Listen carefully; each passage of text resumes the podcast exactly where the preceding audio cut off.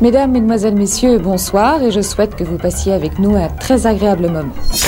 Alors allons-y. Let's do it. I have good news for you. C'est le de la Formule Express. J'adore ça. Ah bon? On fait pas chier. On essaye? Allez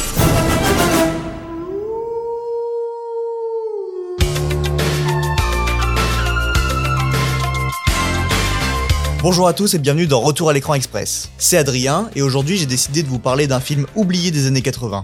Un film pourtant porté par Michael J. Fox et qui campe à la deuxième place au box-office lors de sa sortie. Je parle bien entendu de Teen Wolf. Pour Michael J. Fox, la vie n'est pas drôle tous les jours. Salut, ça va? Je sais pas ce que j'ai, mais je change.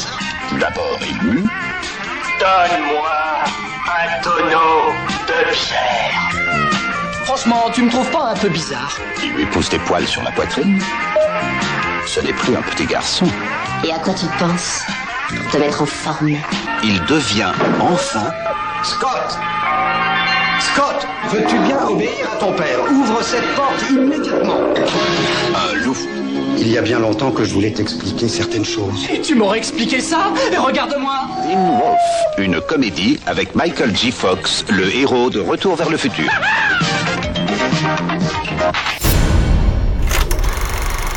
Teen Wolf raconte l'histoire de Scott Howard, un jeune lycéen un peu loser dont le père travaille dans une quincaillerie et qui va découvrir sa vraie nature de loup-garou. Tout est alors plus simple pour lui, les filles l'adorent, il devient une véritable bête au basket et est adulé de toute l'école. Mais il va vite se rendre compte que la popularité n'a pas que des aspects positifs. Vous vous souvenez, vous nous aviez dit que si jamais on avait un problème, même personnel, il fallait qu'on vienne vous voir. Alors, je- Ah oui, je suis là pour ça, moi. Euh, tant mieux. Parce que... Ah, je sais pas ce que j'ai. Je, je change. Ah, c'est ça, faut pas t'en faire, va, on en passe tous par là. Il y a parfois des petits retards chez certains. Je m'excuse d'avoir rien noté, mais je traîne pas trop dans les vestiaires, tu vois, c'est pas ce qui me branche.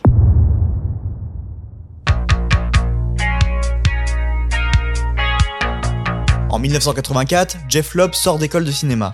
Son rêve de devenir scénariste se concrétise. Ses professeurs sont Paul Schrader et Milos Forman. Durant ses études, il rencontre Matthew Wiseman, avec lequel il devient immédiatement ami et partenaire d'écriture.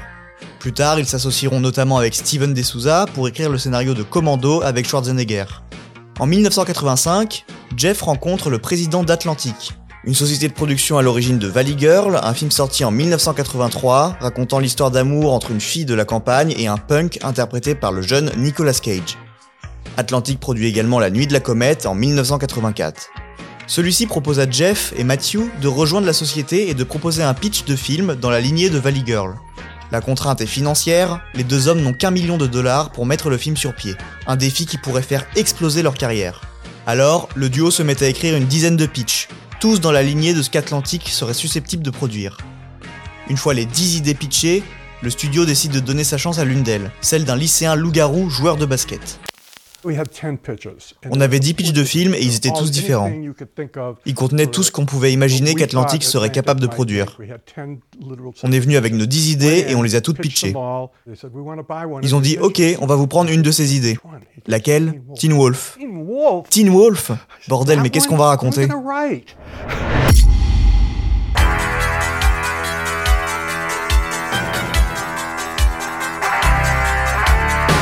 Savoir qu'à l'époque, on assiste à un retour de la figure du loup-garou au cinéma. Avec des films comme Wolfen, Hurlement, Full Moon High, La Compagnie des Loups, Peur Bleue ou encore Le Loup-garou de Londres. Le film est lui-même inspiré par I Was a Teenage Werewolf, un sympathique B-movie des années 50 avec Michael Landon. Mais pour Atlantic, le scénario compte peu. Ils ont trouvé leur formule avec Valley Girl, produire des films à moins d'un million afin de limiter les risques et encaisser de gros bénéfices en cas de succès. Loeb et Wiseman sont alors payés 4000 dollars pour écrire le script en 3 semaines. Ils commencent alors à noter toutes leurs idées sur des cartes jaunes et à les placer dans une potentielle chronologie. Les teen movies étant très codifiés, il y a un certain nombre de scènes clés qui doivent apparaître. Le duo se divise le travail. Chacun travaille sur 15 pages de script, l'autre sur les 15 suivantes, etc. Le scénario s'écrit à vitesse grand V et chacun corrige les pages de l'autre. Une fois le scénario terminé, tout le monde est emballé. L'histoire est simple, mais solide, la morale est bonne, de bons personnages, et surtout un twist dans le ton du film. Car si en général les loups-garous sont chassés par les villageois, ici c'est tout l'inverse. Le personnage de Scott devient populaire grâce à sa condition de loup-garou.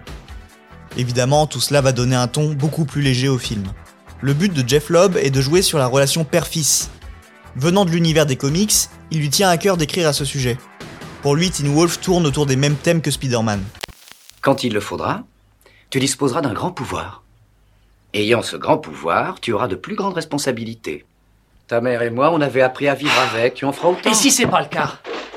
Ah, je m'y vois déjà, dis donc. Vivement que je vole des petits-enfants au beau milieu de la nuit, que j'égorge des volailles, que j'ai peur de la pleine lune, que j'esquive des balles en argent et des gousses d'ail. Ah non, non, merci. Oh, mais il ne faut pas croire tout ce que tu vois au cinéma. À part certaines euh, espèces des Carpates, un loup-garou, c'est humain, ça vit comme tout le monde.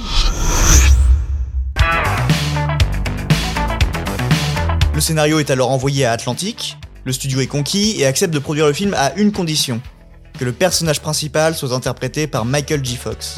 Le problème étant que Michael J. Fox est devenu une grande star de la télévision avec la série Sacrée Famille, et que son emploi du temps est lié au tournage de ses épisodes. Michael J. Fox est réellement la condition sine qua non à la réalisation du film. Atlantic fournit à Loeb et Wiseman une liste potentielle de remplaçants, parmi lesquels Eric Stoltz, mais induit au duo que sans J. Fox, le film ne se fera pas.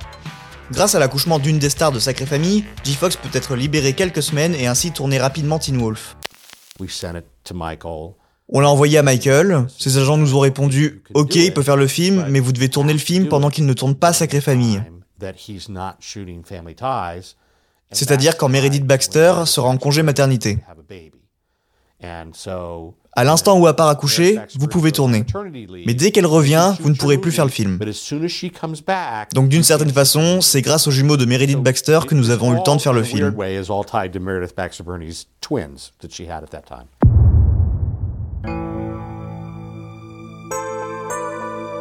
Une fois la présence de G-Fox validée, il faut trouver un réalisateur. Atlantic en propose trois différents à Loeb et Wiseman, qui ont pour mission de les interroger pour décider lequel sera le plus apte à prendre en main Teen Wolf.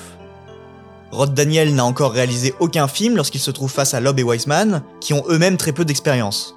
Il est alors âgé de 43 ans et sa carrière est basée essentiellement à la télévision. Entre le réalisateur et les deux scénaristes, le courant passe immédiatement. Daniel comprend les enjeux du scénario et comprend la thématique père-fils chère à Jeff Loeb. Rod Daniel et Michael J. Fox deviennent immédiatement très complices. Nous sommes alors en novembre 1984, et à ce moment précis, la carrière de Michael J. Fox explose. En effet, sa série Sacrée Famille a changé de créneau horaire et est désormais diffusée juste avant le Cosby Show, dont l'audience est immense. J. Fox devient alors immédiatement une superstar. Son nouveau statut bénéficie évidemment au film qui passe de petit film pour teenager à une sortie très attendue et surtout le premier grand rôle de Michael J. Fox dans un long métrage. Waouh, monsieur le surgé Vous vous prenez sans doute pour le matamor de ce lycée, mais je vous rappelle que je suis monsieur le vice-principal. Mais je le savais avant et je le sais encore maintenant. Très joli. Et ça vous va au teint. Il faut désormais lui trouver des partenaires, le but est d'avoir une troupe de second rôle assez marquant pour rendre chaque scène mémorable. Ce sont les seconds rôles qui devront accentuer l'aspect humoristique du récit en réagissant à la prestation de G-Fox. C'est Paul Ventura qui s'occupe de trouver cette flopée de jeunes acteurs comiques, euh, parmi eux Jerry Levin, Suzanne Ursity ou encore Matt Adler. Chester Kazansky, en charge des décors, a pour mission de trouver un maximum de décors existants, le budget du film ne permettant pas de les fabriquer. En tant que chef déco, on cherche toujours les meilleurs lieux de tournage, car en général, on n'a pas les moyens de construire des décors, et on cherche toujours la perle rare qui collera avec le scénario. Le film est un conte, mais on veut que les gens le regardent, donc il faut du réalisme et je comprends ça. Mon père bossait aussi dans une cacaillerie, j'étais le lycéen lambda, rien d'extravagant, le monde réel quoi. Et pour moi, c'est ça le plus marrant, son histoire banale.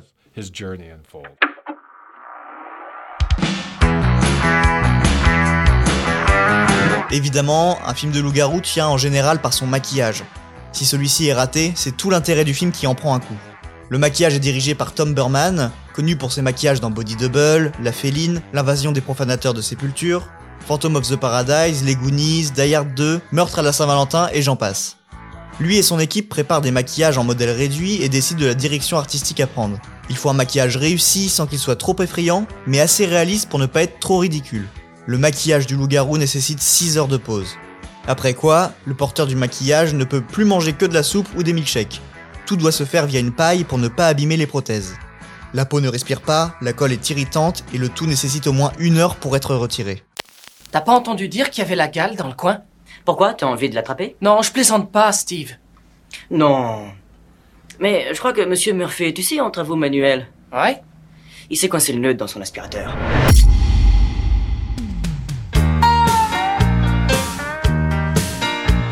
Tournage débute en 1984 et se déroule à South Pasadena, Los Angeles et Montrose. Le film doit impérativement être bouclé en 21 jours. Malgré deux semaines d'entraînement, Michael J. Fox n'est pas un basketteur né. C'est alors le basketteur professionnel Jeff Glosser, évidemment bien meilleur, qui est embauché comme doublure. La scène de danse est chorégraphiée par Janet Roston, qui dirigera plus tard le Los Angeles Rock Opera. Dans cette scène, on voit le personnage de Scott faire une entrée fracassante au bal de fin d'année du lycée, reprenant notamment certains pas de danse du clip de Thriller de Michael Jackson. Michael J. Fox a encore une fois besoin d'une doublure. Rod Daniel plaisante d'ailleurs sur le fait que Fox soit un piètre danseur. Mis à part ces quelques scènes, énormément de cascades sont réalisées par les acteurs eux-mêmes. Notamment la fameuse scène de surf urbain qui consiste à se placer sur le toit d'un véhicule et de surfer dans les rues de la ville, une séquence que l'acteur Jerry Levin n'a pas oubliée. Je n'oublierai jamais. Je suis arrivé et je ne savais pas ce que voulait dire surf urbain.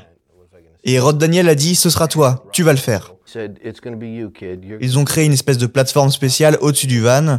Ils m'ont attaché avec un câble autour de ma taille et il était caché dans mon pantalon. Comme ça, si je tombais, je resterais sur le toit du van. Mais j'ai regardé autour de moi et j'ai vu une ambulance et des infirmiers, prêts à l'action. J'ai dit, euh, attends quoi, pourquoi ils sont là? Et Rod m'a dit, mais non, t'inquiète pas, ils sont toujours là, c'est contractuel. Alors on a fait la cascade toute la nuit en écoutant Surfing USA. Et c'est le genre de moment qu'on n'oublie jamais.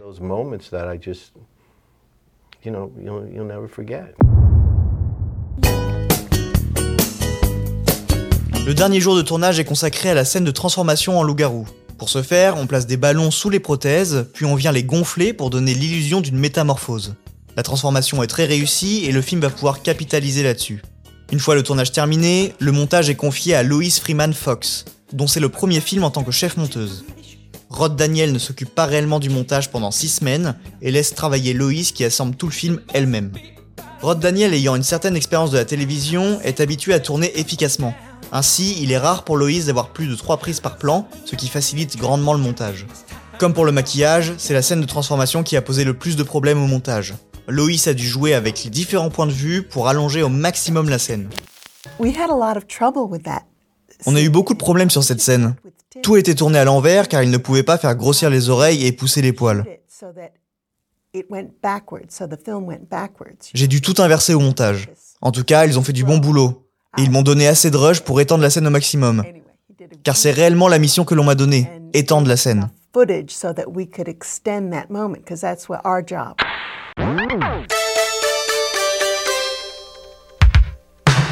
Le film a été monté avec des musiques de référence avant de passer entre les mains du compositeur Miles Goodman, qui composera l'année suivante la bande originale de La Petite Boutique des Horreurs. La bande son qui en ressort transpire les 80s et apporte une vraie force au film. C'est la musique qui vient rehausser l'ensemble et qui apporte plus de sérieux aux scènes moins comiques. Suppose que tu vas me demander une explication. Une explication? Et tu rêves? T'es fou, quoi? Expliquez quoi? Non mais regarde-moi! Regarde-toi! Tu sais, il y a pire dans la vie. Non mais attends, attends, attends, attends. Tu savais que ça allait m'arriver. Tu le savais depuis toujours et tu me l'as caché à moi Apprenant l'arrivée de Michael J. Fox dans Retour vers le futur, Atlantic prend le parti de repousser la sortie de quelques semaines afin de profiter de la hype générée par le film de Zemeckis. Ils dépensent alors 4 millions de dollars en publicité pour maximiser leurs chances, soit 4 fois plus que le budget du film. Il est décidé de diffuser Teen Wolf dans 1200 cinémas et d'en faire une grosse sortie. Un pari gagnant car le film sortant le 23 août 1985 se hisse immédiatement deuxième au box-office, juste derrière Retour à le futur, sorti 5 semaines plus tôt. Le film générera 33 millions de dollars et 80 millions dans le monde entier. Un grand succès donc qui va générer une suite directe dans laquelle G-Fox qui a détesté le premier refusera de jouer, une série animée et bien plus tard une série produite par MTV et qui s'étalera sur 6 saisons et un film adapté de la série en 2023. De son côté, Rod Daniel poursuivra sa carrière au cinéma avec des comédies et autres buddy movies tels que Chien de flic avec James Belushi ou encore Le Proprio avec Joe Pesci. Mais revenons-en à Teen Wolf. En France, le film sort le 27 novembre 1985, à une semaine d'intervalle avec les Goonies. Il n'atteint pas le podium au box-office, loin derrière Taram et le chaudron magique, Scoot toujours, Retour à le futur et le génial Fletch aux trousses.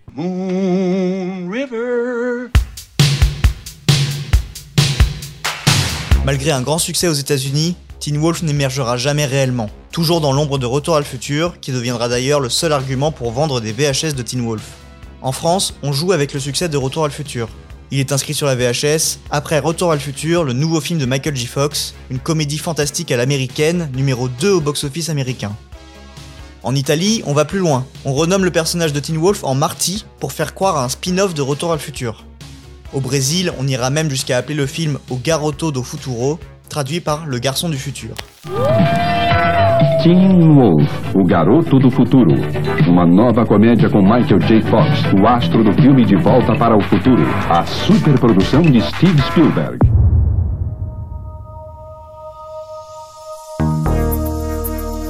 Pour ma part, j'ai découvert Teen Wolf il y a deux ans et j'ai été tout de suite conquis par la simplicité du film et par son côté feel good décomplexé.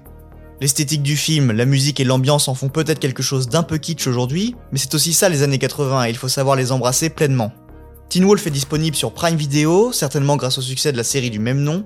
Aujourd'hui, Teen Wolf est plutôt moqué, voire même traité de nanar, mais certains défenseurs résistent encore et toujours, et j'en fais partie.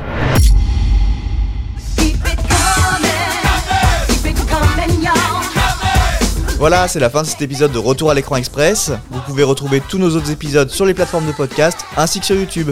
A très vite. Si je devais résumer ma vie aujourd'hui euh, avec vous, je dirais que c'est d'abord des rencontres. C'est vrai que je ne vis que pour le cinéma. Pour être aimé, il faut être aimable. Vous voulez un chocolat? C'était pas ma guerre Back and full force. Quelle est votre devise? Je m'appelle Bond. James Bond. Vous délirez totalement là.